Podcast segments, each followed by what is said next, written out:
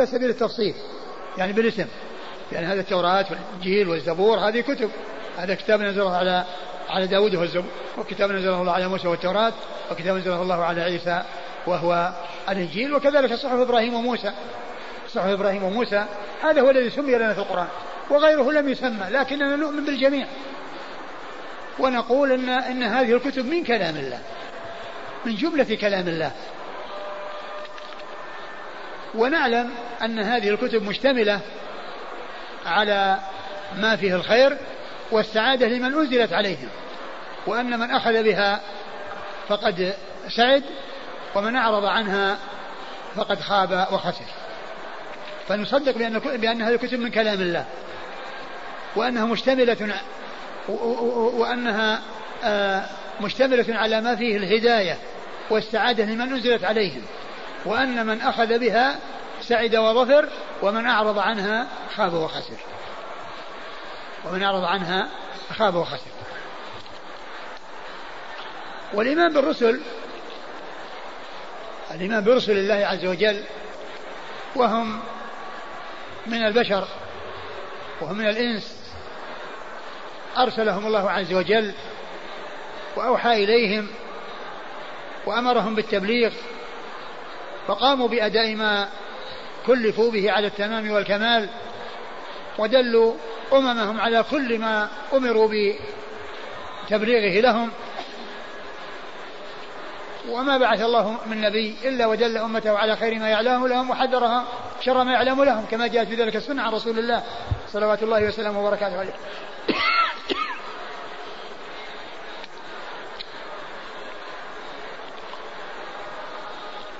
ونحن نؤمن بأن من سمي نؤمن باسمه ومن لم يسمى نؤمن به وإن لم نعرف اسمه.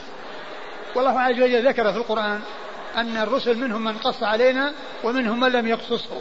فنحن نؤمن بالمقصوص وغير المقصوص. الذي قص علينا والذي لم يقص علينا كلهم نؤمن بهم ولكن من سمي لنا نؤمن به باسمه. وقد جاء في القرآن الكريم آه، تسمية خمسة وعشرين. تسمية خمسة وعشرين آه، ورد ذكرهم في القرآن. جاء ثمانية عشر منهم في سورة الأنعام كقوله وتلك حجتنا أتيناها إبراهيم على قومه يرفع درجات من نشاء إن ربك حكيم عليم. وسرد ثمانية عشر وبقي سبعة ليسوا في هذه الآيات ويكمل بهم العدد الذي هو خمسة وعشرون الذين جاء ذكرهم في القرآن. وتلك حجتنا إبراهيم أتيناها إبراهيم على قومه. نرفع درجات من نشاء. إن ربك حكيم عليم. وهبنا له إسحاق ويعقوب. كلا هدينا ونوحا هدينا من قبل. ومن ذريته داود, داود وسليمان وأيوب. ومن ذريته داود وسليمان وأيوب. ومن ذريته ومن ذريته داود وسليمان وأيوب. وأيوب ويوسف. وموسى وهارون و... إيش؟ وكذلك المسلمين وزكريا ويحيى وعيسى وإلياس كل من الصالحين وإسماعيل واليسع ويونس ولوطا وكلا فضلنا على العالمين. فهؤلاء ثمانية عشر. ويبقى بعدهم سبعة. ويبقى بعدهم سبعة وهم آدم وهود وشعيب وصالح ومحمد صلى الله عليه وسلم و وذي الكفل وإدريس. هؤلاء سبعة. يضافون إلى الثمانية عشر الذين جاءوا في سورة سورة الأنعام. وقد جاء سبعة عشر منهم في سورة الأنبياء. سبعة عشر منهم جاءوا في سورة الأنبياء. ولكن العدد الذي هو الأكبر هو الذي في ثمانية عشر الذي في سورة الأنعام. فهؤلاء الخمسة وعشرون جاء ذكرهم في القرآن فنحن نؤمن بهم وبأسمائهم ونسميهم بأسمائهم وهم الذين قصوا علينا ونؤمن بغيرهم مما لم يقص علينا. ثم إن آه، الرسل فإن ثم إن هناك رسل وهناك أنبياء. والفرق بين النبي والرسول كما قال بعض أهل العلم أن الرسول هو الذي أوحي إليه بشريعة ابتداء. أوحي إليه بشرع ابتداء وأنزل عليه كتاب وأمر بتبليغه. فهذا هو الرسول. والنبي هو الذي أمر بأن يبلغ رسالة سابقة. لم ينزل عليه كتاب ولكنه كلف بأن يحكم بكتاب أو أن يبلغ كتابا.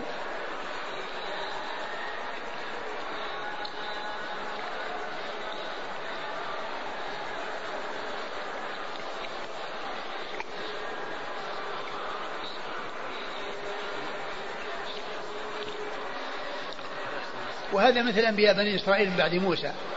الذين قال الله عنهم في في, في, في سورة المائدة إن أنزلنا التوراة فيها هدى ونور يحكم بها النبيون الذين أسلموا. يحكم بها النبيون الذين أسلموا. الذين أسلموا هذه صفة كاشفة. وهنا قال أنه يحكمون بالتوراة. والتوراة نزلت على موسى.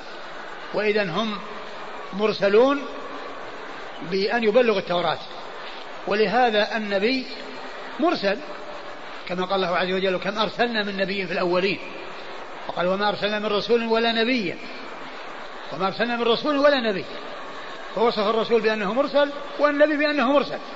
وكل منه مرسل إلا أن هذا أرسل بكتاب وبشرع جديد أنزل عليه وهذا أرسل برسالة سابقة يبلغ رسالة سابقة ويحكم بكتاب سابق أنزل على من قبله ولم ينزل عليه.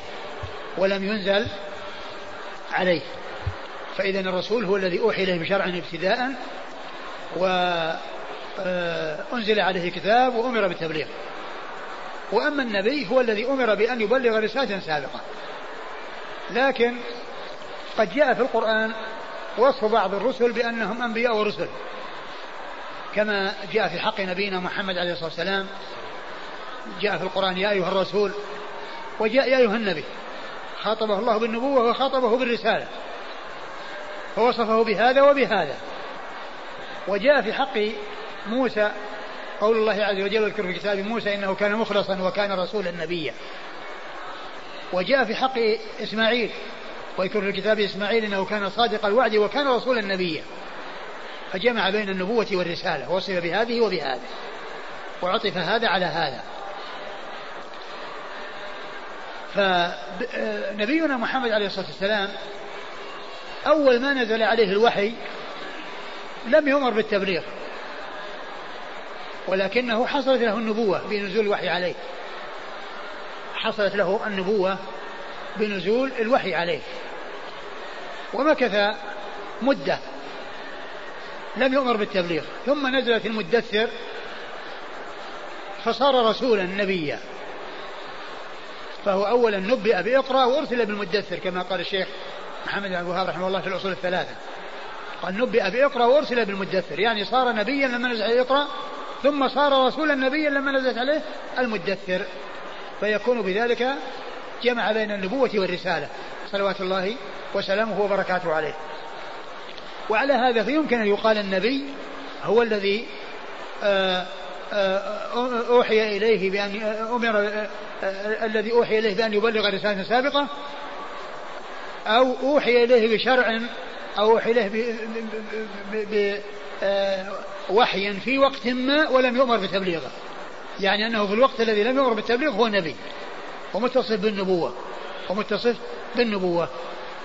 فهذا هو الذي يظهر يعني في الفرق بين النبي والرسول والواجب هو التصديق والإيمان بكل ما جاء يعني من ذكر أسمائهم ومن ذكر الأخبار التي جاءت عنهم. ونحن لا نعرف ذلك إلا بالكتاب العزيز. فما جاء في الكتاب العزيز من أخبار عنهم وما جرى بينهم وبين أممهم ومن آه، ما يتعلق بصفاتهم وما إلى ذلك مما يتعلق بهم لا يعرف ذلك إلا عن طريق الوحي الكتاب والسنة فنحن نصدق ونؤمن بكل ما جاء في الكتاب والسنة من أخبارهم وما يتعلق بهم. صلوات الله وسلامه وبركاته عليهم.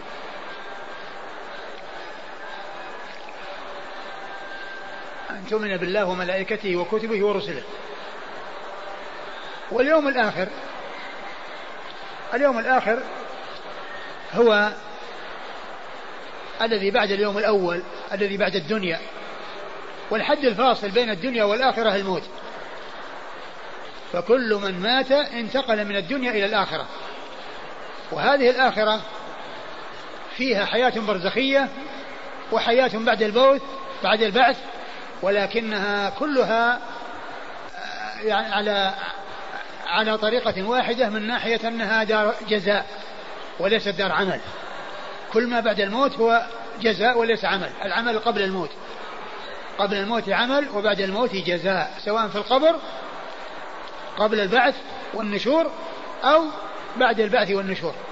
كل ذلك يدخل في الدار الآخرة التي فيها الجزاء والدنيا فيها دار العمل. وقد قال أمير المؤمنين علي بن أبي طالب رضي الله عنه كما ذكره البخاري عنه في كتاب الرقاب يقول إن الدنيا قد ارتحلت مدبرة وإن الآخرة قد ارتحلت مقبلة.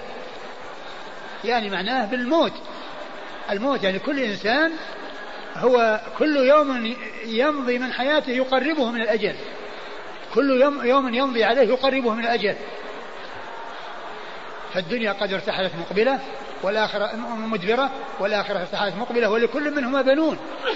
فكونوا من أبناء الآخرة ولا تكونوا من أبناء الدنيا. فإن اليوم عمل ولا حساب وغدا حساب ولا عمل. الحساب يبدأ بالموت. العذاب يبدأ بالموت. لأن الإنسان يعذب في قبره سواء كان كافرا أو مسلما استحق العذاب. ويدل على عذاب الكفار في القبور قول الله عز وجل النار يعرضون عليها في آل فرعون. النار يعرضون عليها غدوا وعشيا ويوم تقوم الساعة أدخلوا آل فرعون أشد العذاب. وبالنسبة للمسلمين الحديث الذي في قصة الرجلين الذين أحدهما لا يستبرئ البول والثاني يمشي بالنميمة وقد أطلع الله نبيه صلى الله عليه وسلم على ما حصل على عذاب القبر وعلى سبب العذاب ووضع جريدتين قطع جريدة قطع جعل كل قطعة على على على قبر وقال لعله يخفف عنهما ما لم ييبسا. فالحاصل أن الحد الفاصل بين الدنيا والآخرة الموت. وإن كان الذي بعد الموت حياة برزخية وحياة بعد البرزخ إلا أنه من ناحية انقطاع العمل ومن ناحية الجزاء فما بعد الموت كله مبني على ما بعد الموت. من قدم شيئا قبل الموت وجده بعد الموت في القبر وبعد القبر. وجده في القبر وبعد القبر. ويدخل في في ذلك الإيمان بالقبر بعذاب القبر ونعيمه. وما يجري فيه من الفتنة. وسؤال الملكين وأن الموفق المثبت إذا سئل عن الأسئلة الثلاثة عن ربه ودينه ونبيه يجيب.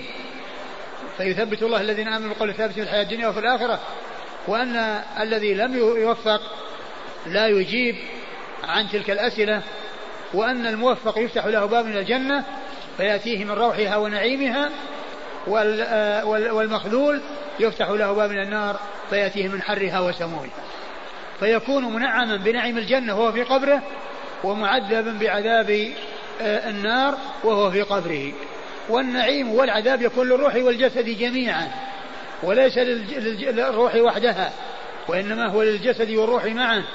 تنعم الروح متصلة بالبدن ومنفصلة عنه وكذلك تعذب متصلة بالبدن ومنفصلة عنه والنعيم للشيئين الروح والجسد والنعيم لهما.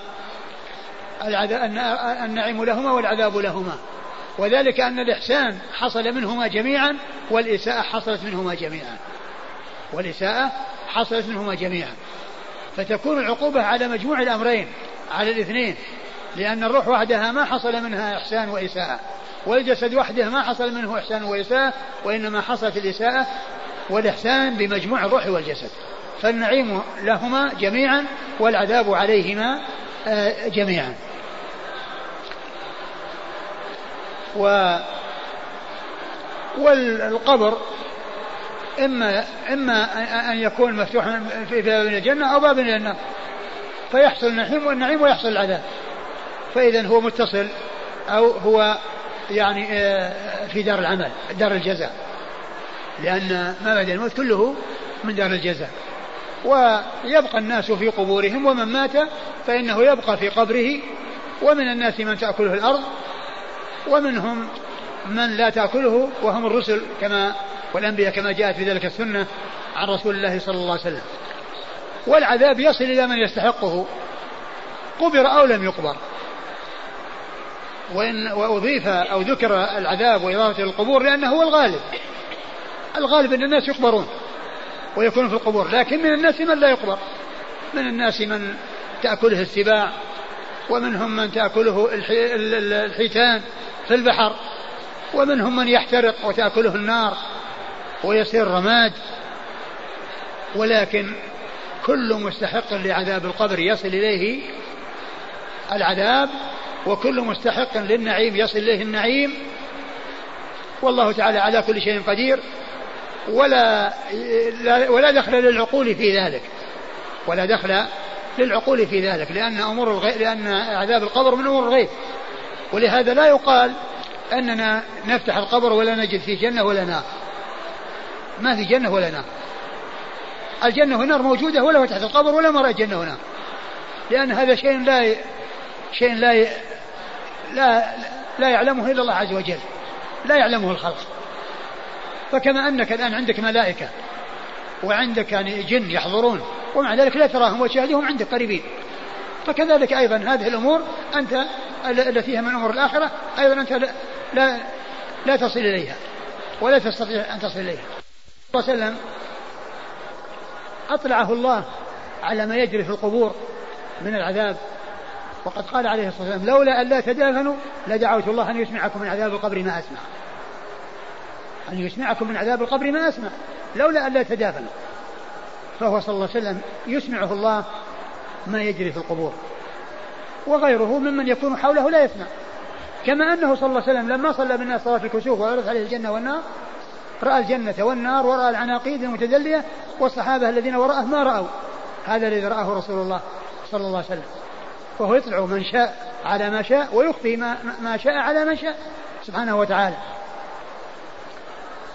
فالعذاب يصل إلى من يستحقه. ولا يقال أن من آه، آآ آه، ذهب جسده وتمزق وتلاشى أو احترق وطارت به الريح أنه لا يصل إليه العذاب لا يصل إليه العذاب. والله عز وجل على كل شيء قدير. كما أن الذي في القبر وقد أكله التراب واختلط بالأرض يصل إليه العذاب. وعندما يبعث الناس من قبورهم نفس الأجساد التي كانت وضعت في القبور هي التي تعود. ما يأتي أجساد جديدة غير التي وضعت في القبور. وإنما نفس الأجساد التي وضعت في القبور هي التي تبعث من القبور. وليست أجساد جديدة ولو أكلتها الأرض. لأن الله تعالى يقول قد علمنا ما تنقص الأرض منهم. يعني فنحن نعيده. وقد جاء في القرآن آيات تدل على كيفية البعث. على كيفية البعث. ومنها قصة الرجل الذي أسرف على نفسه وأوصى بنيه بأنه إذا مات يحرقونه ويذرون بعض آه، رماده في البحر وبعضه في البر. وقال إن قدر الله علي ليعذبني عذابا لا يعذبه أحدا من العالمين. فأمر الله عز وجل أن يخرج البحر أن يخرج ما فيه والبحر والبر يخرج ما فيه وجاءت تلك الذرات وكل ذرة وقعت في مكانها حتى عاد الجسد كما كان. ومثل ذلك قصة الطيور التي جاءت في قصة, في قصة إبراهيم. أمره بأن يأخذ أربعة من الطيور فيجعلهن إليه ثم يذبحهن ويقطعهن ويمزق لحمهن ويخلط اللحم بعضه ببعض حتى يصير كتلة واحدة ثم يجعل على كل رأس جبل قطعة من هذه الكتلة ثم يدعوهن فتنطلق كل ذرة وكل قطعة حتى تأتي إلى مكانها وتركب في المكان الذي يخصها من ذلك الطائر حتى تعود الطيور على ما هي عليه. حتى تعود الطيور على ما هي عليه.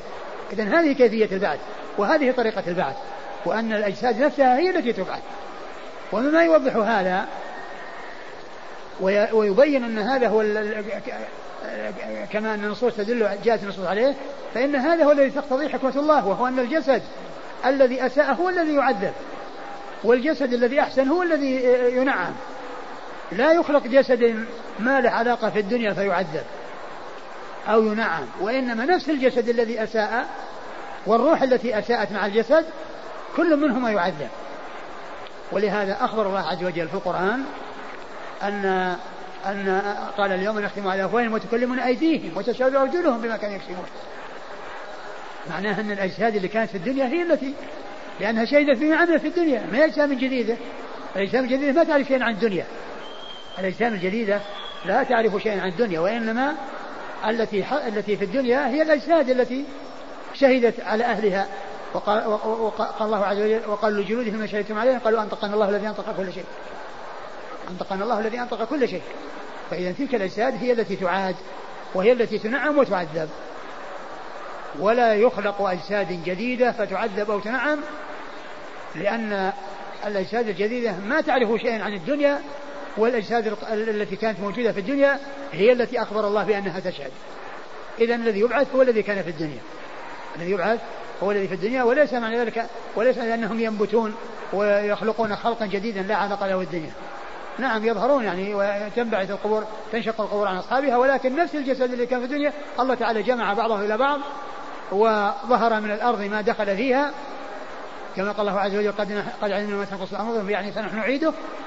ثم انشقت عنه القبور وخرجوا يمشون. كما يخرجون من الأجداث سراعا كأنه إلى نصب يوفضون. فهذه كيفية البعث وطريقة البعث وأن الأجساد التي كانت الله تعالى يجمع بعضها إلى بعض ثم تنشق القبور عن أصحابها فيخرج الناس من قبورهم. فيخرج الناس من قبورهم. إذا يدخل في الإيمان باليوم الآخر الإيمان بالقبر وعذابه ونعيمه وأن آه، أصحابه إما منعمون أو معذبون وأن كل من هو مستحق للعذاب أو النعيم فإنه يصل إليه قبر أو لم يقبر. قبر أو لم يقبر. ما يكون الأمر خاص بأصحاب القبور والذين هم في القبور بل آه، كل من مات فإنه يصل إليه النعيم أو العذاب. ولكن جاء التنصيص على القبور لأن هذا هو الغالب على الناس أنهم أغلبهم يدفنون في الأرض.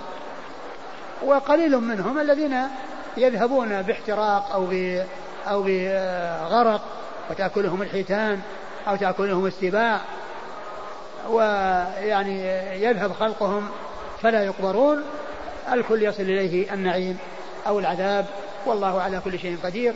وأمر الآخرة أمور غيبية يجب التصديق ولا يجعل الإنسان آآ آه، آآ آه، ذلك تابعا لعقله وما يقبله عقله وما لا يقبله. فإن العقول آه، الواجب عليها التسليم والانقياد والاستسلام وعدم الاعتراض وعدم التردد في تصديق كل ما جاء عن الله وعن رسوله صلوات الله وسلامه وبركاته عليه. ثم الناس عندما يخرجون من قبورهم يذهبون إلى المحشر ويجتمعون في صعيد واحد من لدن آدم إلى الذين قامت عليهم الساعة ويموج بعضهم في بعض ويصيبهم شدة ويبحثون عما يشفع لهم إلى الله ليأتي لفصل القضاء بينهم حتى ينتهوا ويحاسبوا ويذهبوا إلى منازلهم من الجنة أو النار فيأتون إلى آدم أبي البشر ويعتذر ثم إلى نوح ويعتذر ثم إلى إبراهيم ويعتذر ثم إلى موسى فيعتذر ثم إلى عيسى ويعتذر ثم إلى نبينا محمد صلى الله عليه وسلم فيقول أنا لها ثم يتقدم ويشفع ويفتح الله عليه بمحامد فيقال له ارفع رأسك وسل تعطى واشفع تشفع فيشفعه الله عز وجل. وهذه آه، الشفاعة هي العظمى وهي التي تسمى المقام المحمود لأنه يحمده عليه الأولون والآخرون صلوات الله وسلامه وبركاته عليه لأن الكل استفاد من شفاعته. والكل حصل له الاستفادة من هذه الشفاعة من لدن آدم إلى الذين قامت عليهم الساعة. ولهذا جاء في الحديث عن النبي صلى الله عليه وسلم وقال أنا سيد الناس يوم القيامة. نص على يوم القيامة لأنه يظهر في سؤدد الأولين والآخرين وإلا فهو سيد الناس في الدنيا والآخرة. صلوات الله وسلامه وبركاته عليه. فيشفع الرسول صلى الله عليه وسلم ويأتي الله لفصل القضاء بين العباد ثم يحصل الحساب ثم يحصل الوزن وزن الأعمال ثم آه، آه، يذهبون إلى الجنة والنار والنار هي في الطريق إلى الجنة. لا يوصل إلى الجنة إلا عن طريق النار لأن الصراط منصوب على مثل جهنم. والناس يمرون على الصراط فمن كان من أهل النار وقع في النار. ومن كان من أهل السعادة تجاوز هذا الصراط وذهب إلى الجنة التي هي وراء, وراء النار. كل هذه أمور غيبية يجب الإيمان بها والتصديق وعدم الاعتراض عليها وعدم التردد في شيء منها وأنها حقيقة وأنها واقعة وأنها لابد وأن توجد وكل هذه من أمور الغيب التي يجب الإيمان بها لأن كما عرفنا الإيمان بالرسل الإيمان بالله من علم الغيب والإيمان بالملائكة من علم الغيب والإيمان بالرسل من علم الغيب والإيمان بالكتب من علم الغيب والإيمان باليوم الآخر من علم الغيب. كل هذه أمور غيبية. ما يعرف الناس شيئا منها إلا عن طريق الوحي. ما يعرف الناس منها شيئا إلا عن طريق الوحي من كتاب الله عز وجل وسنة رسوله صلى الله عليه وسلم. وقد جاء الكتاب والسنة بهذه التفاصيل المتعلقة بال بالقبر وعذابه ونعيمه وبالبعث وكيفيته وبالحشر وما يجري فيه وما يحصل فيه. ثم مجيء الله عز وجل لفصل القضاء ومحاسبة الناس. ثم بعد المحاسبة آه توزن الأعمال. ووزن الأعمال من أجل أن يظهر عدل الله عز وجل ولأن يظهر يعرف كل ما له وما عليه. والله عز وجل عالم بكل شيء وعالم بالراجح والمرجوح ولكن ذلك من أجل العباد أنفسهم حتى يعني يعرفوا ما لهم وما عليهم ويظهر عدل الله عز وجل فيهم وأن من عنده حسنات لا ينقص منها شيء ولا ومن كان عنده سيئات فإنه لا يزاد عليها شيء. لا يزاد في السيئات ولا ينقص من الحسنات. ولا ينقص من الحسنات بل كل له آه، ما ما حصل من خير يجده أمامه وما حصل من شر يجده أمامه كما قال الله عز وجل فمن يعمل مثقال ذرة خيرا يره ومن يعمل مثقال ذرة شرا يره. وقال في الحديث القدسي يا عبادي إنما هي أعمالكم أحصيها لكم ثم أوفيكم إياها فمن وجد خيرا فليحمد الله ومن وجد غير ذلك فلا يلومن إلا نفسه.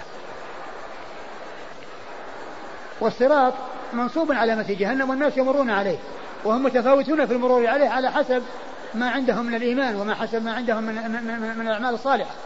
فمنهم من يمر كالبرق بسرعة ومنهم من يمر كالريح ومنهم من يمر كأجاود الخيل ومنهم من آه، يزحف زحفا ومنهم من آه، تخطفه الكلاليب فيقع في النار.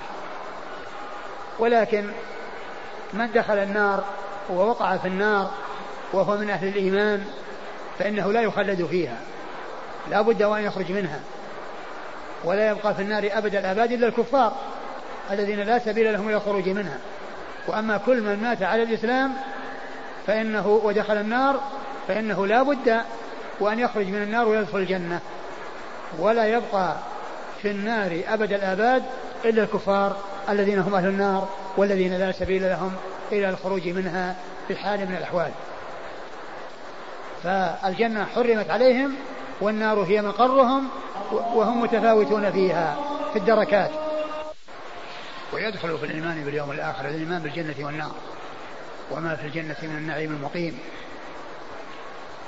مما جاء بيانه في القرآن وسنة الرسول صلى الله عليه وسلم وما في النار من العذاب الأليم الذي جاء بيانه في القرآن وسنة الرسول الكريم صلوات الله وسلامه وبركاته عليه.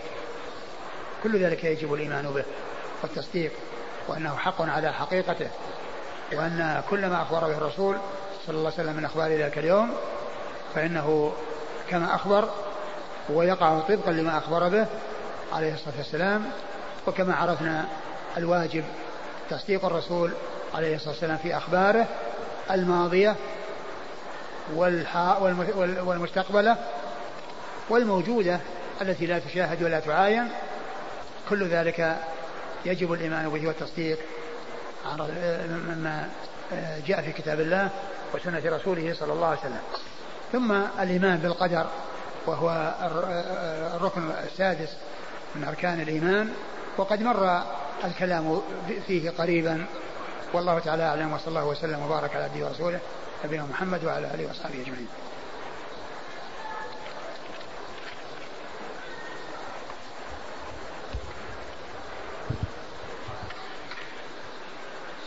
جزاكم الله خيرا وبارك الله فيكم ونفعنا الله بما قلتم.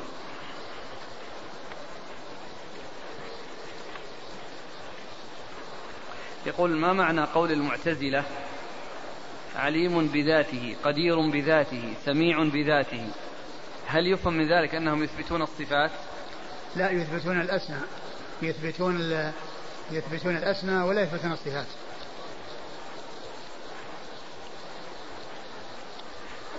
ويقول سميع بلا سمع. يعني معناه أنه يعني آه، آه، اسمه سميع ولكنه آه، سميع بذاته وليس بسمعه. نعم. يقول يقام يوم القيامة الميزان بالقسط. فلماذا يبدأ الله الحساب في القبر؟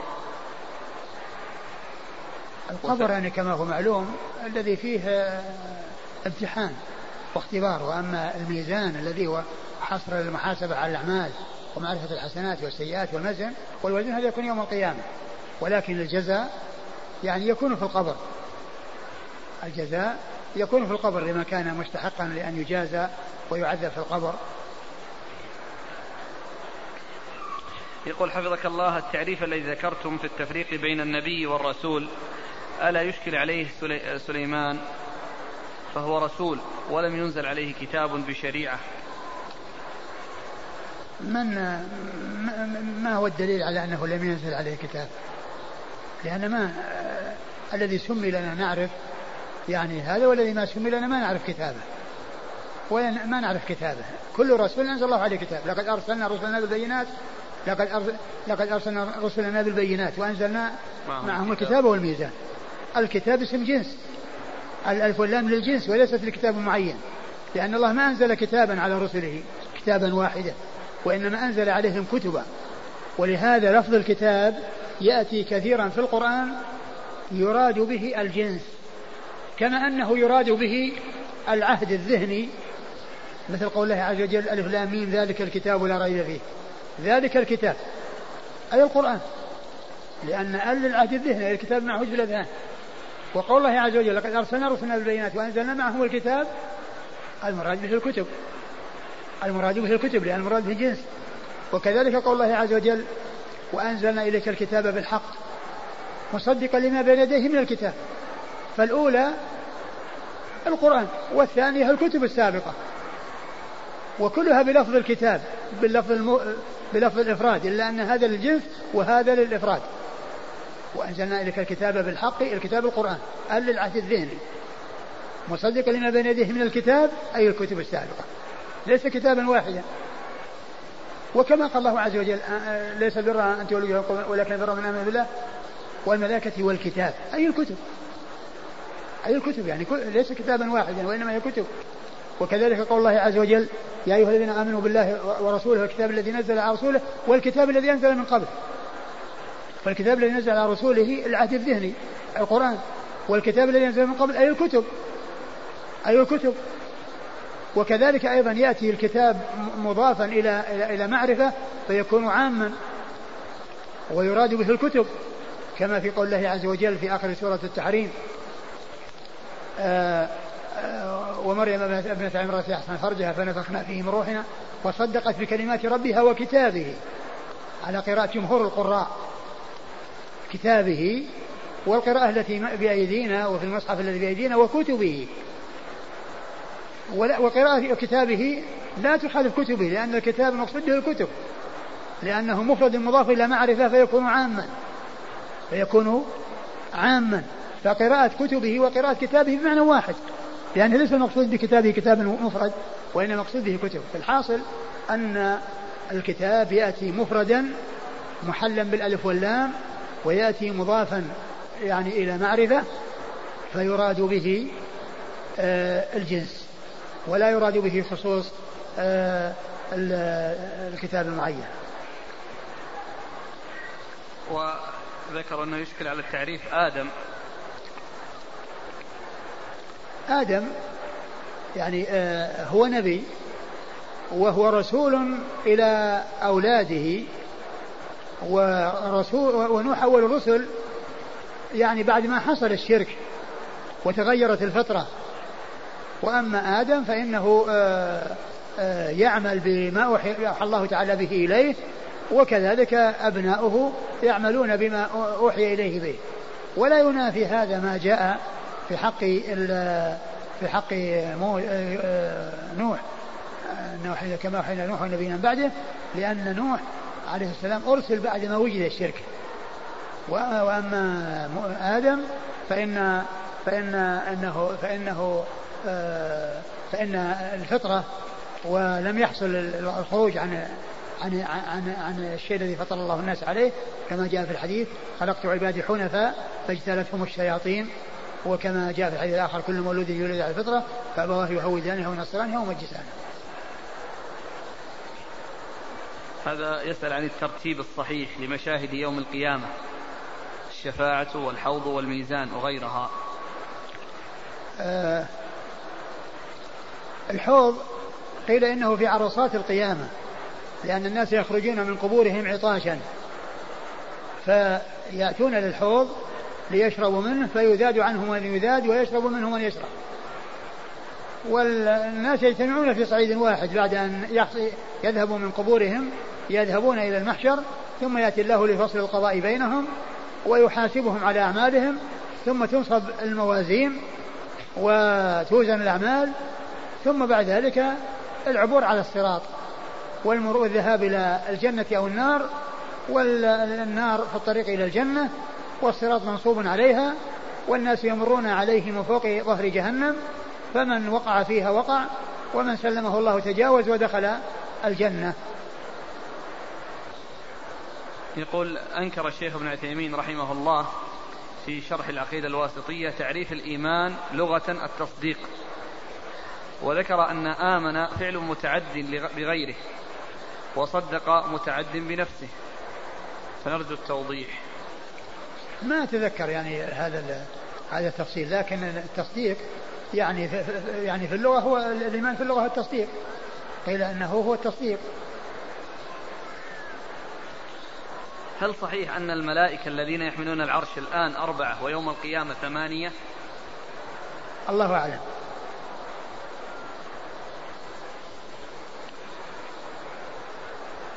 قول النبي صلى الله عليه وسلم الدنيا ملعونة ملعون ما فيها. هل هذا يعتبر من سب الدهر؟ لا ليس من سب الدهر وإنما بيان يعني حقارة الدنيا وضآلتها وأنه لا خير فيها إلا من كان على الطريقة الصحيحة التي كما قال إلا ذكر الله وما والاه. فإن وكما هو معلوم ال ال أكثر الناس هالكون والناجون هم القليلون وأكثر وقال قال الله عز وجل ما أكثر الناس ولا حرص المؤمنين وقال وإن تطع أكثر من فضل يضلك عن سبيل الله فالشر يعني واسع وال ال ال ال ال الهداية أو المهتدون قليلون. ولهذا يقول بعض أهل العلم لا تغتر بطريق الشر ولو كثر السالكون ولا تزهد بطريق الخير لقلة السالكين فليس العجب ممن هلك كيف هلك وإنما العجب ممن نجا كيف نجا. لأن من هلك مع الهالكين الذين لا يحصون وهم الأكثرية الأكثرية والناجون هم القليلون. فمن ينجو هو الذي يعتبر أمره عجيب. وأما من هلك فهو من جملة الهالكين الذين لا يحصون. جزاكم الله خيرا وبارك الله فيكم ونفعنا الله ما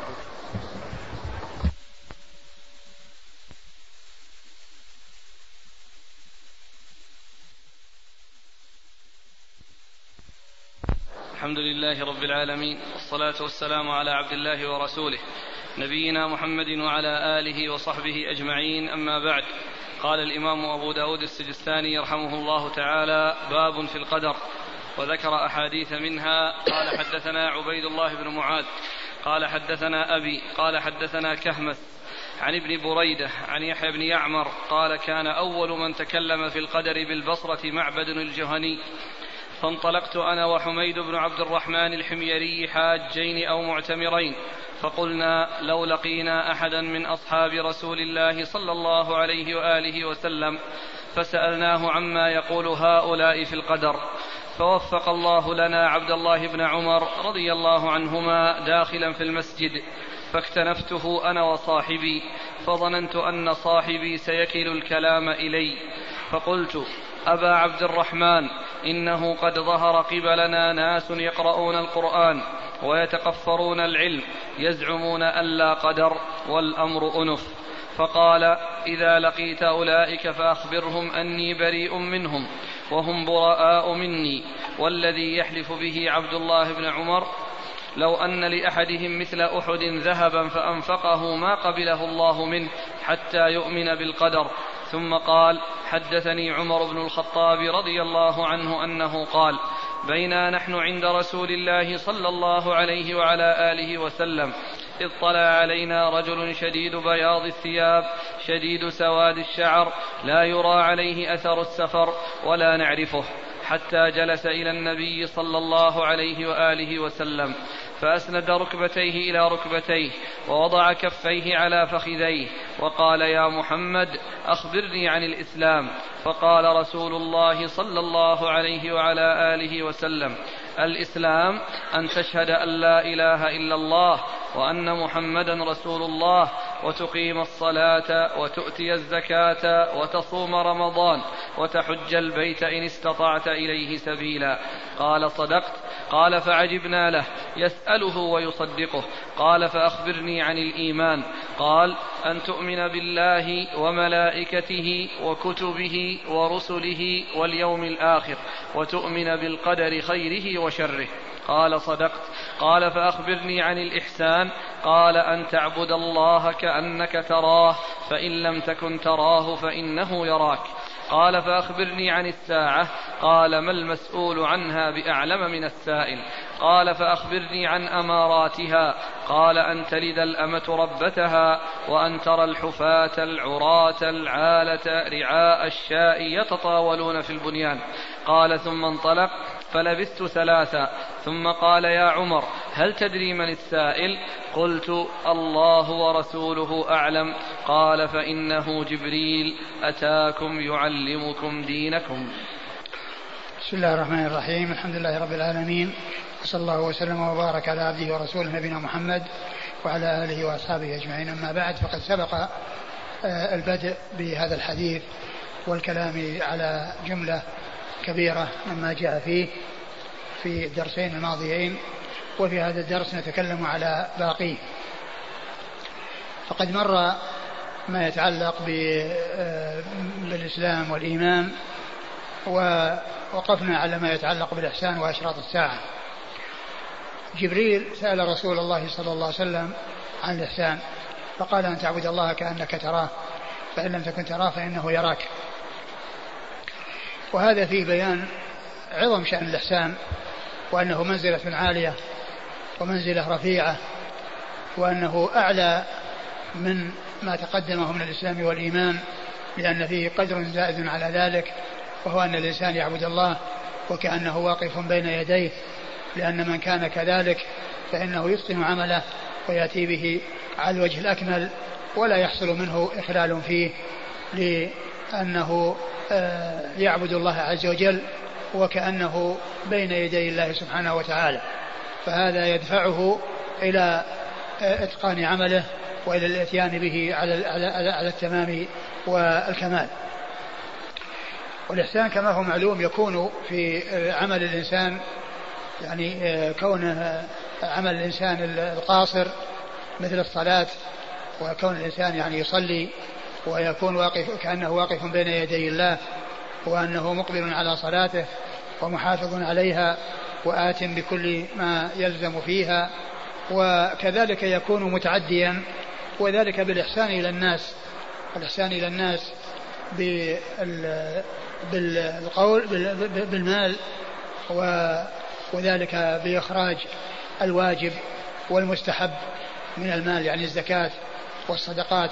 والإحسان والبر وما إلى ذلك ويكون أيضا بالإحسان يعني بالعلم والدعوة إلى الخير والتبصير بالحق والهدى وتعليم العلم النافع والأمر بالمعروف والنهي عن المنكر لأن هذا كله من الإحسان وهو إحسان آه، آه، إحسان إلى من بذل له لأنه آه، يستفيد يستفيد هدى ويستفيد علما نافعا يسير إلى الله عز وجل فيه على بصيرة. ويكون بالجاه فيكون في وجوه كثيرة. لكن كون الإنسان يأتي بمثل الصلاة وهو مقبل على الله آه، كأنه واقف بين يدي الله يستشعر بأنه بين يدي الله فيكون آه، مقبلا عليها آت بما هو مطلوب فيها. هذه درجة كاملة ودرجة الكمال. لا تحصل لكل أحد ولا تتيسر لكل أحد. وكذلك يعني إذا لم يكن إذا لم يكن يراه فإنه يستشعر أيضا أن الله مطلع عليه. أن الله مطلع عليه. والله مطلع على كل شيء. ولكن كل إنسان يستشعر هذا المعنى وأن الله تعالى رقيب عليه. وأنه مطلع عليه وأنه لا يخفى عليه خافية كل حركاته وسكناته الله تعالى يراها ف ويطلع عليها فإن ذلك أيضا يدفعه إلى إلى العناية بالعمل وإلى الإتيان بالعمل على الوجه المطلوب. ولهذا يقول العلماء إن أن أن الإسلام والإيمان والإحسان هي درجات فالمحسن هو مؤمن ومسلم. ودونه المؤمن فإنه مؤمن مسلم. ودونه المسلم. ليس كل مسلم مؤمنا. وليس كل مؤمن يكون محسنا أي بالغا هذه الدرجة التي جاء وصفها في هذا الحديث عن رسول الله صلوات الله وسلامه وبركاته عليه. والناس متفاوتون في الإيمان وفيما يقوم في قلوبهم وفي أعمالهم وليسوا على حد سواء. فكل مسلم فكل محسن هو مؤمن مسلم وكل مؤمن هو مسلم وليس كل مسلم مؤمنا وليس كل مؤمن يكون محسنا بل هي درجات بعضها فوق بعض. ثم إن جبريل سأل رسول الله صلى الله عليه وسلم عن الساعة فقال أخبرني عن الساعة. قال ما المسؤول عنها بيعلم من السائل. يعني علمك وعلم علمي وعلمك كل كلنا فيه, فيه سواء. أي أننا لا نعلم شيئا من ذلك لأن علم الساعة من من من من مما اختص الله تعالى به. يعني آه علم الساعة من, من الأمور التي اختص الله بها لم يطلع عليها لم لم يطلع عليها أحدا. فلا يعلم متى تقوم الساعة إلا الله. لا يعلم متى تقوم في أي سنة وفي أي شهر من السنة وفي أي يوم من الشهر. نعم جاء في السنة ما يدل على أن تقوم يوم الجمعة. فلا تكون في بقية الأيام. فلا تقوم يوم السبت والأحد والاثنين والثلاثة والأربعاء والخميس. إنما تقوم في يوم الجمعة فقط لأن السنة جاءت بذلك عن رسول الله صلى الله عليه وسلم. لكن في أي يوم من, من أي, أي يوم من, من شهر من أي في أي سنة لا يعلم ذلك إلا الله عز وجل. والله تعالى أخفاها وأخفى علمها ولم يطلع على ذلك أحدا ولهذا جاء في الحديث خمس لا يعلمه لا, لا يعلمهن إلا الله لا يعلم متى تقوم الساعة إلا الله. وهو الذي يعلم متى تقوم. يعلم متى تقوم سبحانه وتعالى. وهذا يدلنا على ان أنه آه أنه لا يعلم الغيب على الإطلاق إلا الله سبحانه وتعالى. فرسول الله صلى الله عليه وسلم أطلعه الله على كثير من الغيوب وأخفى عليه ما شاء من الغيوب ومما أخفاه عليه آه قيام الساعة. متى تقوم؟ ف ولهذا أجاج أجاب النبي صلى الله عليه وسلم جبريل بهذا الجواب فقال ما المسؤول عنها بأعلم من السائل.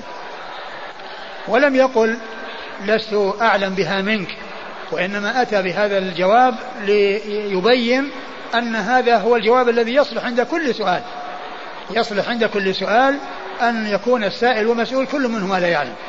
السائل والمسؤول كل منهما لا يعلم. ما المسؤول بأعلم من السائل؟ فكل سائل وكل مسؤول لا يعلم كل منهما متى تقوم, متى تقوم الساعة.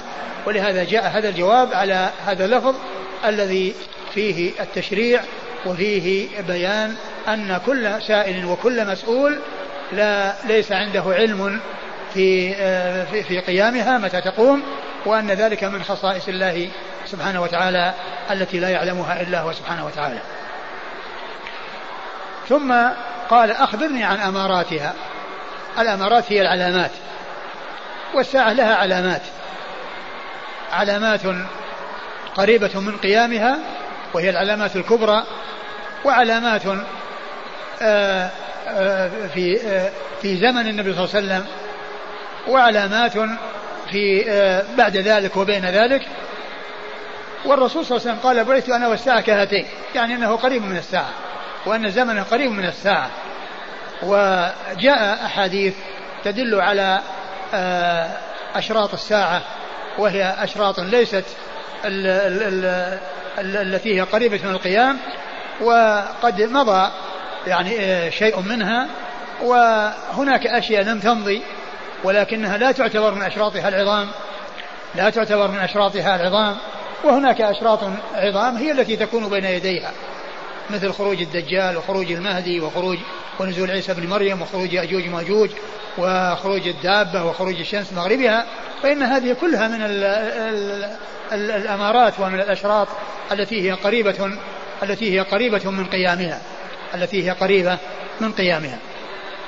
والرسول صلى الله عليه وسلم عندما يسأل عن عن الساعة في حديث جبريل أجاب بهذا الجواب وفي مواضع أخرى أجاب رسول الله صلى الله عليه وسلم ببيان شيء من أماراتها. عندما يسأل عندما يسأل عن الساعة يجيب بشيء من أماراتها أو يرشد إلى ما ينبغي أن يكون عليه ال ال الإنسان. على ما يكون عليه الإنسان يرشده إلى ما ينبغي أن يكون عليه. فإنه صلى الله عليه وسلم سئل مرة سأله سائل فقال يا رسول الله متى الساعة؟ فقال له عليه الصلاة والسلام وماذا أعددت لها؟ وماذا أعددت لها؟ قال أعددت لها حب الله ورسوله. فقال عليه الصلاة والسلام المرء مع من حب سأل عن الساعة ونبه ولفت نظره إلى شيء أهم مما سأل عنه وهو الاستعداد للساعة والاستعداد لما بعد الساعة وذلك بالعمل الصالح الذي يتقرب به الله سبحانه وتعالى ليجده إذا قامت الساعة. فهذا هو المهم. ليس المهم أن يسأل عن الساعة فإن الساعة آتية وكل آت قريب. ولا يعلم متى تقوم الساعة إلا الله سبحانه وتعالى. ولكن المهم أن يأتي الإنسان بأعمال صالحة تنفعه إذا قامت الساعة. قال عليه قلب عليه السؤال عليه الصلاة والسلام. فقال وماذا أعددت لها وماذا أعددت للساعة إذا قامت؟ فوفق السائل في الجواب فقال أعددت لها حب الله ورسوله. فقال عليه الصلاة والسلام المرء مع من أحب وترك السؤال الذي سئل عنه لأنه حول وأرشد إلى ما هو أهم منه وإلى ما هو أعظم منه. وهذا يدل على أن المهم في آه، أمر المسلم أن يكون آه، مشتغلا بالأعمال الصالحة التي تقربه إلى الله عز تقربه إلى الله عز وجل ليجدها أمامه إذا قامت الساعة كما قال الله عز وجل فمن يعمل مثقال ذرة خيرا يره ومن يعمل مثقال ذرة شرا يره. وقال في الحديث القدسي إنما هي أعمالكم أحصيها لكم ثم أوفيكم إياها فمن وجد خيرا فليحمد الله ومن وجد غير ذلك فلا ومن, ومن فعل غير ذلك فلا يلومن إلا نفسه. وسئل عليه الصلاة والسلام مرة جاء رجل وهو بين أصحابه يحدثهم فوقف وقال يا رسول الله متى الساعة؟ فأعرض عنه واشتغل مع أصحابه في الحديث الذي آه، هو معهم فيه. ولما فرغ من إجابة أصحابه أو من الحديث مع أصحابه الذين كانوا معه قبل أن يأتي هذا السائل قال أين السائل عن الساعة؟ فقال أنا يا رسول الله. قال إذا ضيعت الأمانة إذا وسد الأمر إلى غير أهله فانتظر الساعة. فانت إذا ضيعت الأمانة فانتظر الساعة. قال وكيف إضاعتها؟ قال إذا وسد الأمر إلى غير أهله فانتظر الساعة.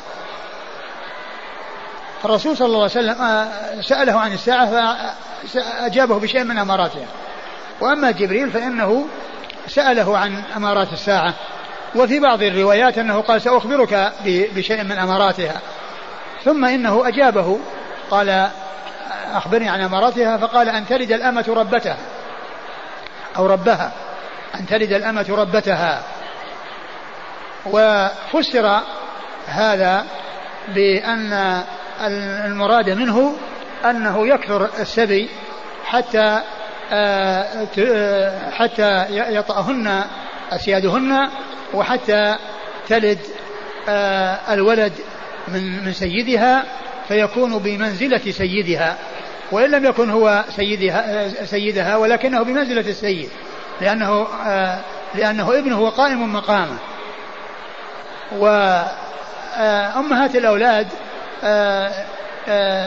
استيلادهن سبب في عتقهن أو من أسباب عتقهن ولكن كونه السيد ولد له من الأمة فإن فإنه يكون سببا في عتقها و ولهذا قال أن تلد الأمة ربتها أي أو ربها يعني من هو بمنزلة سيدها بمنزلة سيدها يعني آه، بهذا المعنى.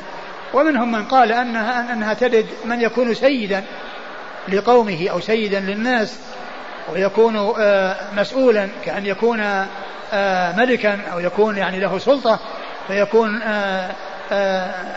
راعيا وإماما لكل هؤلاء ومنهم أمه فإنه يكون إماما للجميع ومسؤولا عن الجميع. ومنهم من قال إن هذا إشارة إلى العقوق وأنه يعني يحصل من من أن أن أن أن الأمة تلد آه، من يكون سيدا لها أو يوصف بأنه سيدا سيدا لها أو أنه ربها بمعنى أنه يتسلط عليها ويكون له يعني يحصل له شيء من الإيذاء ومن العقوق فيكون آه، آه، بذلك عقها وأساء إليها وصار ب وكأنه بمنزلة من يكون مالكا لها يتصرف فيها كيف يشاء لعقوقه. وهذا المعنى هو الذي رجحه الحافظ بن حجر في فتح الباري وقال إن هذه آه، كلها صفات مذمومة لأن الرسول صلى الله عليه وسلم أجاب بصفات مذمومة وهذا مذموم وكذلك كون الذين كانوا آه، آه، بعيدين عن عن عن المدن وما عندهم إلا الجفا والغلظة في بداوته في البادية أنهم يتحولون وينتقلون إلى أن يصيرون يتطاولون في يتطاولون في البنيان للبناء والتطاول في البناء والتكاثر في البناء. فيقول إن هذا يعني يكون الأمارات كلها من من باب واحد وأنها تتعلق بالذم إذا فسر بالعقوق.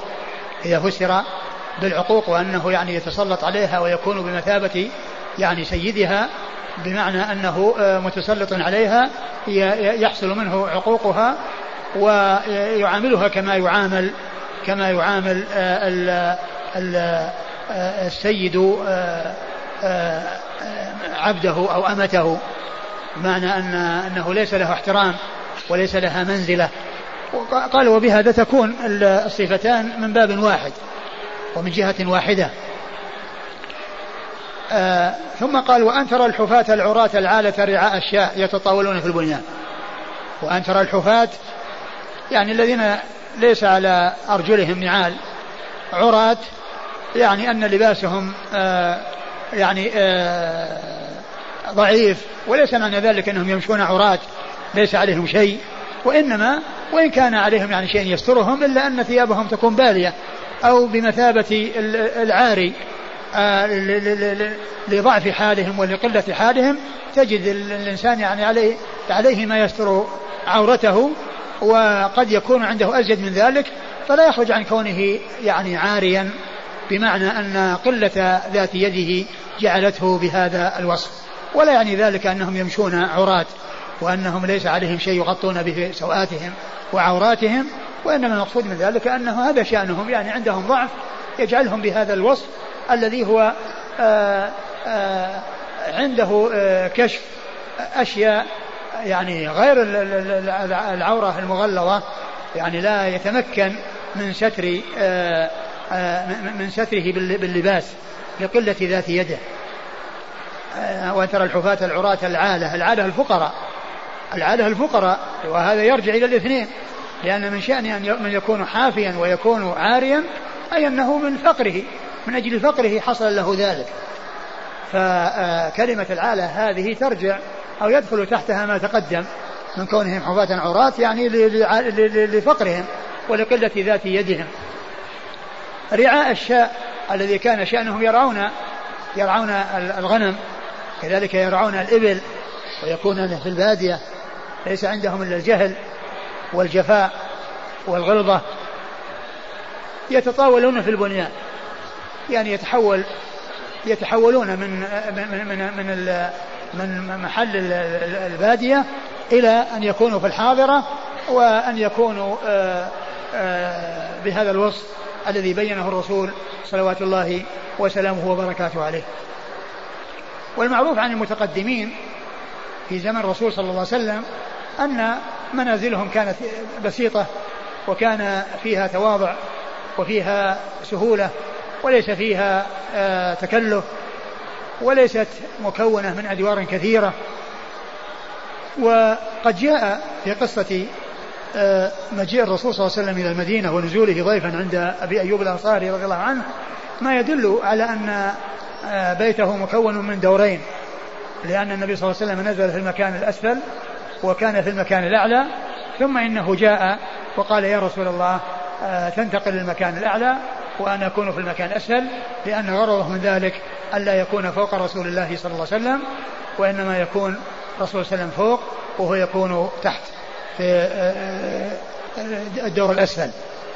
فالحديث يعني هذا هو الذي عرف به أن هناك يعني شيء أكثر من دور يعني وأن هناك بناء يعني فوق البناء الذي على الأرض والغالب أنه يكون من من من غير تكرر البني الأدوار وأيضا يكون قريب سقفه قريبا.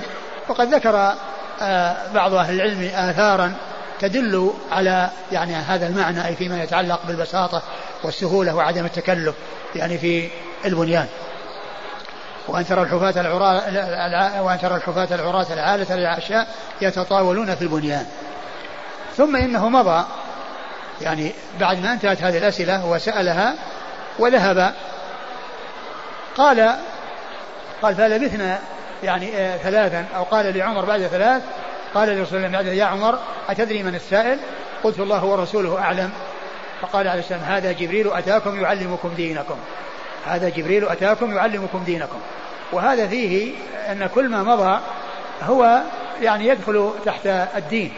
فهناك آه، آه، هناك أخبار وهناك أحكام. هناك أخبار وهناك أحكام. فشهادة أن لا إله إلا الله وأن محمد رسول الله وإقام الصلاة وإيتاء الزكاة وصوم رمضان وحج البيت. كل هذه أحكام. كل هذه أحكام يفعلها الإنسان والإيمان بالله عز وجل. هذه أيضا أمور تعتقد وهي وهي أخبار إخبار عن الله وعن ملائكته وذلك من الإيمان بالغيب الذي آه، يجب الإيمان به والتصديق لأن الإيمان بالله من الإيمان بالغيب والإيمان بالملائكة من الإيمان بالغيب وكذلك الرسل والكتب واليوم الآخر والقدر. فتلك فكل ما جاء عنها وما يتعلق بها فهي أخبار يجب التصديق بها. وكذلك الإحسان فإنه عمل وقد وصفه النبي صلى الله عليه وسلم بالوصف الذي بينه وهو أن يكون بهذه الحالة التي كأنه يعبد الله كأنه يراه فإن لم يكن آه، يراه فإن الله عز وجل يراه. وكذلك ما سأل به عن الساعة وعن أماراتها فإن تلك من الأمور المغيبة التي يجب التصديق بها وأن لا يتكلم فيها إلا بعلم لأن العلامات والإخبار عن أمور مستقبلة هي من علم الغيب الذي لا يعلمه إلا الله سبحانه وتعالى ولا يؤخذ ولا يعرف شيء منه إلا ما جاء به الوحي عن الله وعن رسوله صلى الله عليه وسلم في الكتاب والسنة. فعند ذلك يعول ويصدق بكل ما أخبر به الله ورسوله أخبر الله تعالى به في كتابه وفي سنة رسوله صلوات الله وسلامه وبركاته عليه. والحاصل أن هذا الحديث حديث عظيم حديث جبريل حديث جبريل المشهور حديث عظيم مشتمل على على أمور كثيرة وعلى أمور مهمة وعلى أصول عظيمة في في العبادات وفي ما يتعلق بال آه، بما يقوم بالقلوب فيما يقوم بالجوارح وفيما يقوم بالقلوب وفيما يكون باللسان. وكذلك إخبارا عن أمور مغيبة. آه كل ذلك لا يعرف إلا عن طريق الوحي. ولهذا قال النبي صلى الله عليه وسلم هذا جبريل أتاكم يعلمكم دينكم. وقد أثنى العلماء على هذا الحديث وبينوا عظيم شأنه وأهميته وأن آه، شأنه عظيم وأنه مشتمل على يعني آه، على أصول عظيمة. والإمام مسلم رحمه الله صدر به صحيحة فإنه أول حديث عنده في كتاب الإيمان الذي هو أول كتاب أول كتب كتب صحيح الإمام مسلم. نعم. اسناد قال حدثنا عبيد الله بن معاذ. عبيد الله بن معاذ بن معاذ العنبري وهو ثقة أخرج حديثه البخاري ومسلم. وأبو داود النسائي وأبو داود النسائي عن أبيه معاذ بن معاذ العنبري ثقة أخرج له أصحاب كتب الستة. عن كهمس. عن كهمس بن الحسن وهو ثقة أخرج له أصحاب الكتب. أصحاب الكتب الستة. عن ابن بريدة. عن ابن بريدة هو عبد الله بن بريدة ابن الحصيب وهو ثقة أخرجه أصحاب الكتب الستة. عن يحيى بن يعمر. عن يحيى بن يعمر وهو ثقة أخرجه أصحاب الكتب الستة. عن عبد الله بن عمر. عن عبد الله بن عمر بن الخطاب رضي الله تعالى عنه مع الصحابي الجليل أحد العباد له الأربعة من الصحابة وأحد السبعة المعروفين بكثرة الحديث عن النبي صلى الله عليه وسلم. عن عمر. عن عمر بن الخطاب رضي الله عنه أمير المؤمنين وثاني الخلفاء الراشدين الهادين المهديين صاحب المناقب الجمة والفضائل الكثيرة رضي الله تعالى عنه وأرضاه وحديثه عند أصحاب الكتب الستة.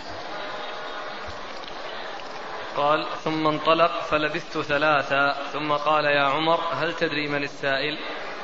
ثم انطلق أي جبريل الذي جاء على صورة رجل قال فمكثت ثلاثا ثم قال يا عمر يعني لقيه بعد ثلاث وقال أتدري من السائل؟ قلت الله ورسوله أعلم. قال هذا جبريل أتاكم يعلمكم دينكم.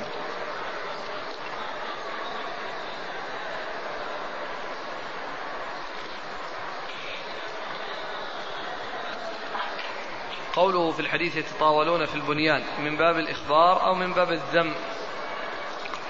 لا هو من باب الإخبار هو من باب الإخبار وأيضا من باب الذم لأنه يعني آه، آه، أخبار عن شأنهم من شأنهم أنهم يعني آه، كانوا عالة وكانوا كذا ثم صاروا يعني عندهم غنى وعندهم ثروة وتحولوا إلى هذه الحال. هو هو لا شك إنه إخبار وكل ما وكل ما جاء فيه من أشراط الساعة فهو فهو إخبار. ولكن يعني وصفهم وكونهم يعني آه، أهل جفا وأهل غلظة وأهل بعد عن القرى تحولوا إلى القرى وصاروا بهذا الوصف الذي يعني آه، فيه تعالي وفيه تطاول وترفع. نعم. بعض الناس لا يصلي فوق الدور الثاني في المسجد النبوي بحجة أنهم لا يكونون في مكان فوق مكان النبي صلى الله عليه وسلم كما حصل من أبي أيوب الأنصاري. هذا ليس بصحيح لأن المسجد يعني آه، آه، سطحه منه سطحه منه و, و, و آه، أيوب الأنصاري رضي الله عنه أراد أن لا يكون النبي صلى الله عليه وسلم تحته. في المنزل الذي تحته. وأما هذا آآ آه، آآ آه، كما هو معلوم المسجد يعني سواء كان إذا كان من دور أو دورين فكلها تعتبر من المسجد والصلاة فيها صلاة في المسجد. والإنسان الذي يصلي في سطح المسجد آه، حكمه مثل مثل الذي يصلي في في أسفل المسجد. الصلاة في ألف صلاة. قال حدثنا مسدد قال حدثنا يحيى عن عثمان بن غياث قال حدثني عبد الله بن بريدة عن يحيى بن يعمر وحميد بن عبد الرحمن. قال لقينا عبد الله بن عمر رضي الله عنهما فذكرنا له القدر وما يقولون فيه فذكر نحوه. زاد قال وسأله رجل من مزينة أو جهينة فقال يا رسول الله فيما نعمل؟ أفي شيء قد خلا أو مضى؟ أو في شيء يستأنف الآن؟ قال في شيء قد خلا ومضى فقال الرجل أو بعض القوم ففيما العمل قال إن أهل الجنة ييسرون لعمل أهل الجنة وإن أهل النار ييسرون لعمل أهل النار ثم أن آه، أبا داود رحمه الله أورد حديث جبريل من طريق أخرى وفيه زيادة أن رجلا من مزينة أو من أو من جهينة, جهينة نعم. أو من جهينة سأله عن القدر فقال يعني أفي شيء مضى أو شيء أو شيء مستأنف؟ قال بل في شيء مضى وخلا يعني أن الناس يعملون في شيء سبق به القضاء والقدر سبق به علم الله وتقديره وكتابته ومشيئته. فقيل إذا فكيف العمل؟ وهذا مثل ما جاء في حديث علي الذي مر قريبا وفيه قال لا نتكل على كتاب وندع العمل قال لا اعملوا فكل ميسر. أما السعادة يسرون عمل السعادة وأما الشقاء يسرون عمل الشقاوة. وهذا هذه الزيادة التي في هذا الحديث مثل ما جاء في حديث علي المتقدم وأن الناس آه، آه، لا يتركون العمل بناء على أنه سبق القضاء والقدر بما هم صائرون إليه فإن الله تعالى قدر ما هم صائرون إليه وقدر الأسباب التي تصل إليه. فهم يأخذون بالأسباب والغايات آه، والغايات التي قدرها الله عز وجل تأتي بعد وجود هذا الشيء الذي قدره الله عز وجل من العمل الصالح أو العمل السيء. فمن عمل صالحا انتهى إلى آه، نهاية حسنة ويسر لعمل السعادة ومن عمل بخلاف ذلك فإنه ينتهي نهاية سيئة وإلى أن ييسر لعمله الشقاوة والعياذ بالله. نعم. قال حدثنا مسدد. مسدد بن مسرهد البصري ثقة أخرجه البخاري وأبو داود والترمذي والنسائي. عن يحيى عن يحيى بن سعيد القطان البصري ثقة أخرج له أصحاب كتب الستة. عثمان بن غياث. عثمان بن غياث ثقة أخرج له. البخاري ومسلم وداود النسائي. البخاري ومسلم وأبو داود النسائي. عن عبد الله بن بريدة عن يحيى بن يعمر وحميد بن عبد الرحمن. عن عبد الله بن بريدة ويحيى بن يعمر عن وحميد بن عبد الرحمن. هنا حميد بن عبد الرحمن يشاركه في الرواية. يشاركه في الرواية. والرواية السابقة هي من لفظ يحيى بن يعمر وحميد بن عبد الرحمن الحميري ثقة أخرج له. أصحاب الكتب. أخرجه أصحاب الكتب الستة. عن عبد الله بن عمر. عن عبد الله بن عمر وقد مر ذكره. قال حدثنا محمود بن خالد قال قال حدثنا الفريابي عن سفيان قال حدثنا علقمة بن مرتد عن سليمان بن بريدة عن ابن يعمر. بهذا الحديث يزيد وينقص قال فما الإسلام؟ قال إقام الصلاة وإيتاء الزكاة وحج البيت وصوم شهر رمضان والاغتسال من الجنابة. قال أبو داود علقمة مرجئ. ثم ورد أبو داود حديث ابن عمر من طريق أخرى وفيه آه أنه فسر الإسلام آه، بالشهادتين نعم إقام الصلاة إقام الصلاة وإيتاء الزكاة. لا. نعم إقام الصلاة وإيتاء الزكاة. وحج البيت وصوم شهر رمضان وحج البيت وصوم شهر رمضان والاغتسال من الجنابة. يعني هذه زيادة يعني هذه زيادة التي اغتسال من الجنابة التي التي هي الطهارة. يعني التي هي زالت الحدث الحدث الأكبر. آه آه، فهذه آه، زيادة يعني على ما جاء في الحديث. والحديث جاء فيه زيادات عن عمر وعن أبي هريرة وكذلك عن غيرهم. نعم. قال حدثنا محمود بن خالد. محمود بن خالد الدمشقي وهو ثقة أخرج له. أبو داود والنسائي بن ماجه. أبو داود والنسائي بن ماجه. عن الفريابي. عن الفريابي محمد بن يوسف الفريابي وهو ثقة أخرج له أصحاب كتب الستة. عن سفيان. عن سفيان هو الثوري سفيان بن سعيد المسروق الثوري ثقة أخرج له أصحاب كتب الستة. عن علقمة بن مرثد عن علقمة بن مرثد وهو ثقة أخرجه أصحاب كتب الستة. عن سليمان بن بريدة. عن سليمان بن بريدة وهو ثقة أخرجه أخرجه مسلم. وأصحاب السنن. وأصحاب السنن. عن ابن يعمر بهذا الحديث يزيد وينقص. عن ابن يعمر بهذا الحديث يزيد وينقص يعني فيه زيادات ونقصان وفيه هذا الذي ذكره نعم. قال أبو داود علقمة مرجئ يعني أنه ينسب إلى الإرجاء نعم قال حدثنا عثمان بن أبي شيبة قال حدثنا جرير عن أبي فروة الهمداني عن أبي زرعة بن عمرو بن جرير عن أبي ذر وأبي هريرة رضي الله عنهما أنهما قالا كان رسول الله صلى الله عليه وعلى آله وسلم يجلس بين ظهري أصحابه فيجيء الغريب فلا يدري أيهم هو حتى يسأل.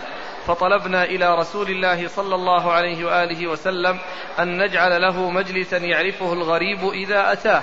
قال فبنينا له دكانا من طين من الطين. فجلس عليه وكنا نجلس بجنبتيه. وذكر نحو هذا الخبر فأقبل رجل فذكر هيئته حتى سلم من طرف الصماط. فقال السلام عليك يا محمد. قال فرد عليه النبي صلى الله عليه وآله وسلم. ثم ورد أبو داود حديث أبي هريرة وأبي ذر رضي الله تعالى عنهما. وهذا الذي تقدم طرق يعني لحديث عمر رضي الله تعالى عنه. وأما هذا فهو عن أبي ذر وعن أبي هريرة. وأبو هريرة آه، خرج حديثه البخاري أيضا كما خرجه مسلم.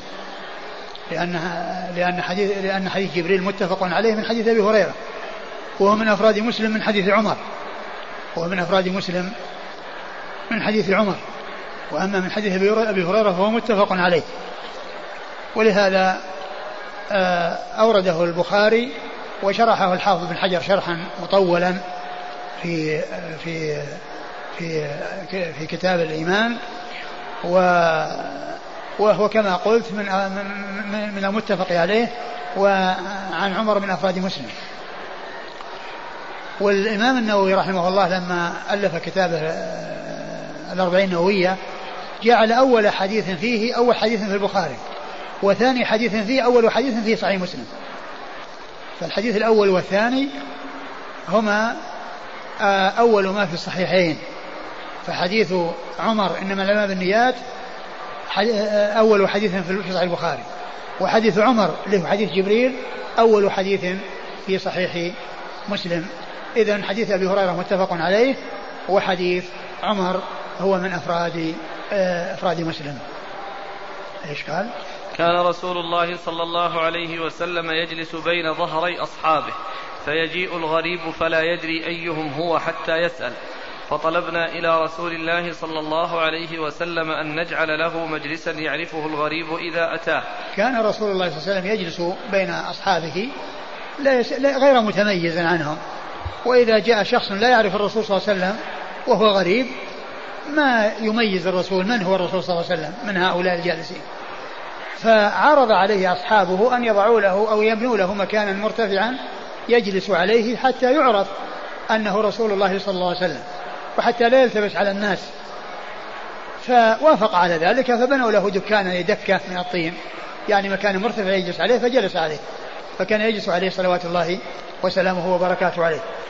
و وجلوسه مع أصحابه وكونه بينهم لا يعرف أحد.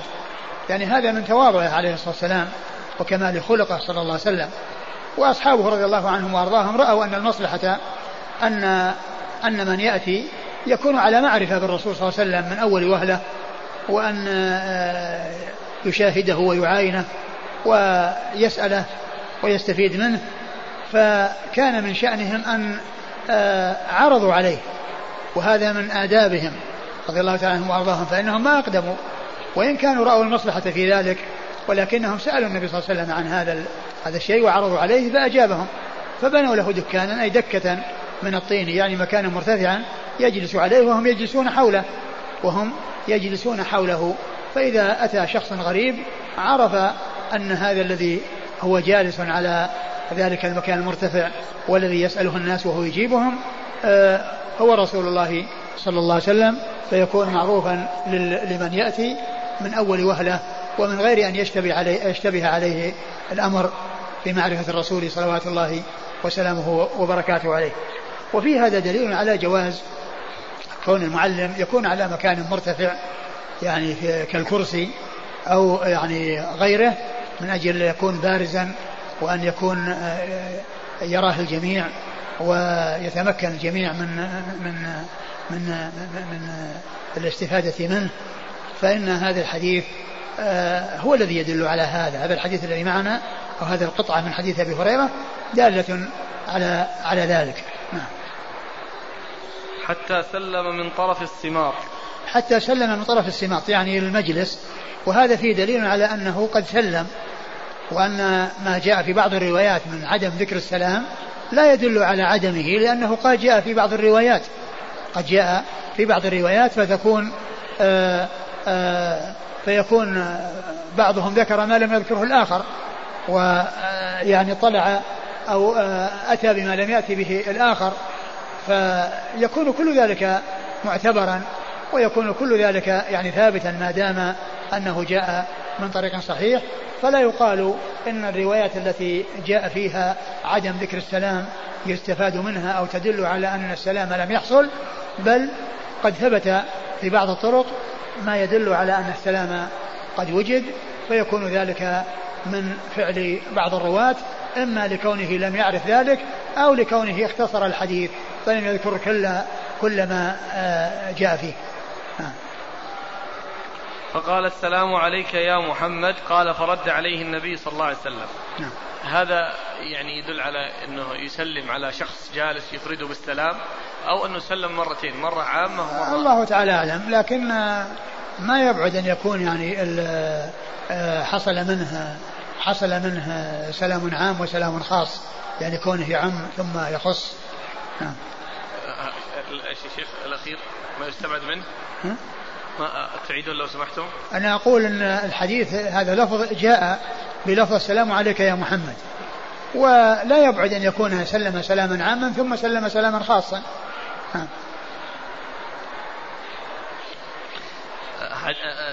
قصة المسيء في صلاته تشبه هذا ولا كان في سلام؟ آه، المسيء كما هو معلوم جاء وسلم. ولكن ما أعرف اللفظ الذي قاله المسيح قال السلام يا محمد لأنه جاء فسلم فرد عليه النبي صلى الله عليه وسلم ومعلوم أنه كان معه جماعة من أصحابه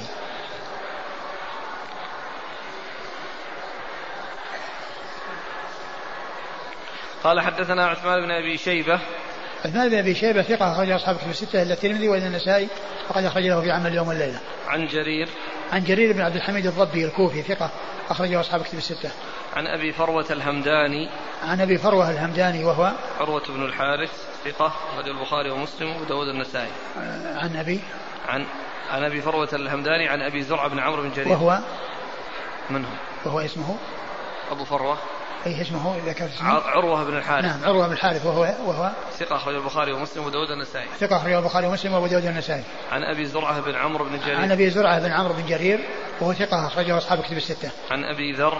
عن أبي ذر وهو جندب بن جنادة رضي الله عنه صاحب رسول الله صلى الله عليه وسلم وحديثه أخرجه أصحاب كتب الستة. وأبي هريرة وهو عبد الرحمن بن صخر الدوسي رضي الله عنه صاحب رسول الله صلى الله عليه وسلم وحديثه وهو أكثر الصحابة حديثا على الإطلاق رضي الله عنه وأرضاه. قال حدثنا محمد بن كثير قال أخبرنا سفيان عن أبي سنان عن وهب بن خالد الحمصي عن ابن الديلمي قال أتيت أبي بن كعب رضي الله عنه فقلت له وقع في نفسي شيء من القدر فحدثني بشيء لعل الله أن يذهبه من قلبي. قال لو أن الله عذب أهل سماواته وأهل أرضه عذبهم وهو غير ظالم لهم ولو رحمهم كانت رحمته خيرا لهم من أعمالهم. ولو أنفقت مثل أحد ذهبا في سبيل الله ما قبله الله منك حتى تؤمن بالقدر وتعلم أن ما أصابك لم يكن ليخطئك وأن ما أخطأك لم يكن ليصيبك. ولو مت على غير هذا لدخلت النار. قال ثم أتيت عبد الله بن مسعود رضي الله عنه فقال مثل ذلك. قال ثم أتيت حذيفة بن اليمان رضي الله عنه فقال مثل ذلك قال ثم أتيت زيد بن ثابت رضي الله عنه فحدثني عن النبي صلى الله عليه وآله وسلم مثل ذلك آه نقف عند الانتهاء من حديث جبريل والله تعالى أعلم وصلى الله وسلم وبارك على عبده ورسوله نبينا محمد وعلى آله وأصحابه أجمعين. جزاكم الله خيرا وبارك الله فيكم ونفعنا الله بما قلتم. هل زيادة الاغتسال من الجنابة زيادة صحيحة؟ والله الإسناد صحيح. أقول الإسناد صحيح. والرجال كلهم ثقات. فهي صحيحة. وفي أمور أخرى أيضا ما جاءت. الحافظ بن حجر ذكر تلك الزيادات التي جاءت في مختلف الأحاديث. وكذلك ابن رجب في شرح الحديث في جامع العلوم والحكم.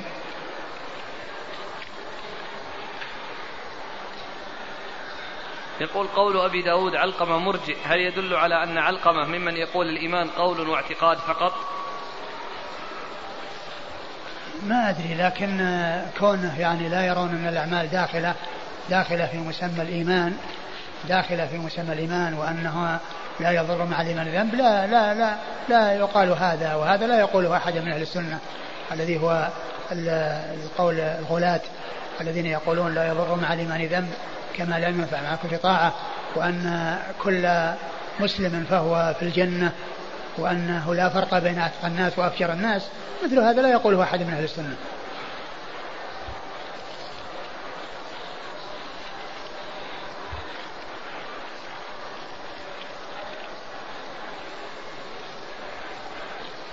يقول أم الولد هل ابنها من سيدها يكون حرا؟ أم يكون مملوكا لسيدها وينسب إلى سيدها؟ كيف ولد من كان حرا يكون ابنه مملوك؟ من كان حرا يعني من كان حرا وهو السيد فولده حر يعني تبعا لأبيه. تبعا لأبيه. وإنما الذي يمكن أن يكون عبدا الأمة إذا تزوجها يعني إذا تزوجت أو تزوجها يعني الحر يعني مضطرا إلى ذلك فإنه يكون آه، تبعا لأمه إلا إذا اشترط يعني آه، بأن الولد تابع له وليس تابعا له. وأما ابن الرجل من أمته فهو ابن حر تبعا تبعا لأبيه. بل إن أمه تعتق بسببه. تظفر بالعتق بسبب هذا الولد من الحر الذي هو سيدها. يقول أم الولد إذا باعها سيدها على القول بجواز بيعها فهل يفوت عليها بذلك عتقها بعد موته؟ لا يجوز بيعها. الصحيح أنه لا يجوز بيع بيع أمهات الأولاد. وإنما آه، تبقى وبعد موته تعتق ولا تكون ميراثا لورثته.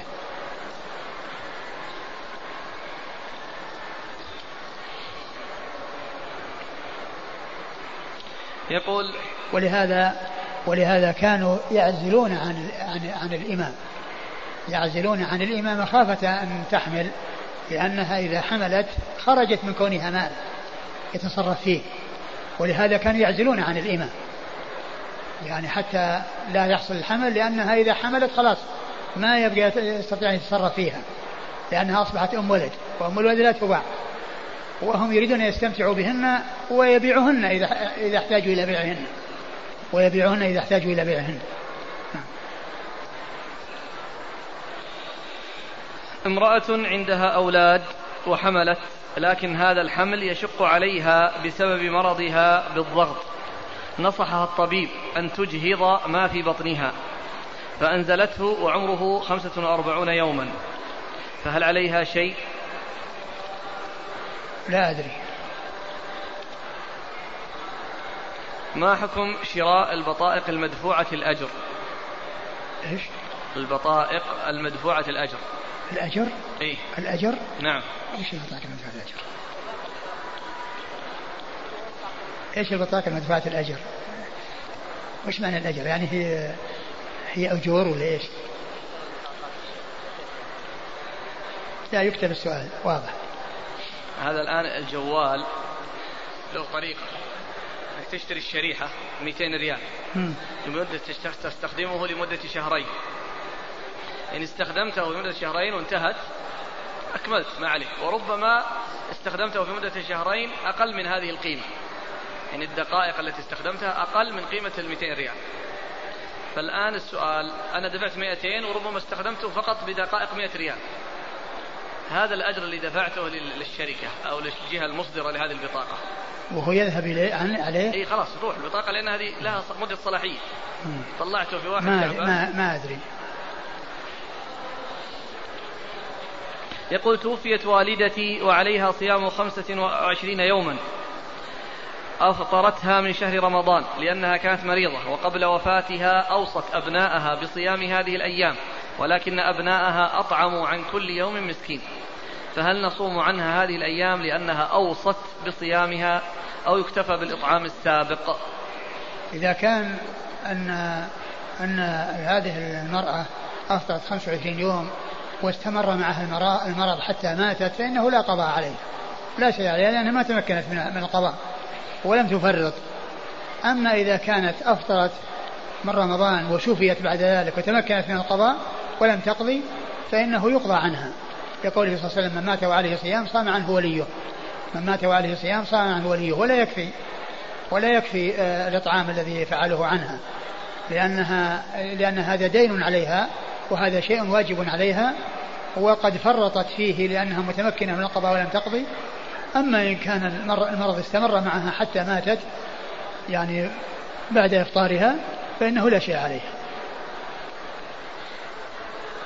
لكن إذا يعني الآن الوصية لو كانت مريضة وماتت بعد مرضها مباشرة هذه الوصية العمل بها. حتى لو لم توصي. لا.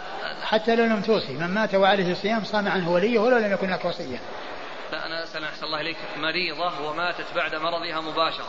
لم تستطع. ومع ذلك أوصت. هي الأصل أن ما عليها صيام لأنها ما عليها شيء. لكنها أوصت. أصلا ما وجب عليها. لأن الرسول قال من مات وعليه صيام هذه ما قال عليها صيام. وصيتها لا أنا قلت لك هذه أوصت بشيء ليس بلازم لها. والتطوع ما نعلم عن شيء يدل عليه. الإنسان يتطوع لأحد بالنوافل. والوجوب ما عليه شيء واجب. الوجوب ما عليه شيء واجب لأنه ما دام أن المرض استمر معها حتى ماتت فإنه لا قضاء عليه.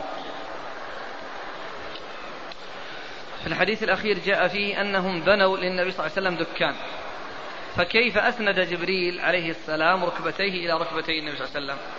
النبي صلى الله عليه وسلم مرتفع. هذا مو هو واضح لكنه يعني قد يكون أنه يعني مثل ما جاء أنه وضع يديه يعني هو أسند ركبتيه يعني قريب منه وضع يديه على على فخذي الرسول يعني جاء في بعض الروايات أن فخذيه يعني فخذي الرسول صلى الله عليه وسلم. يكون يكون يعني جلس تحته. نعم يكون جلس تحته ويمكن قريب الله أعلم.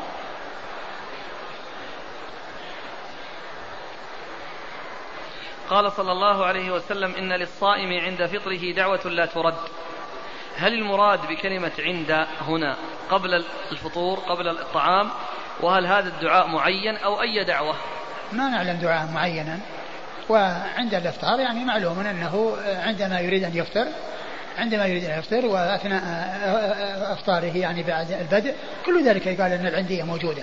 لكنه يعني كما هو معلوم ما يكون في الآخر عندما يجلس مدة طويلة يأكل.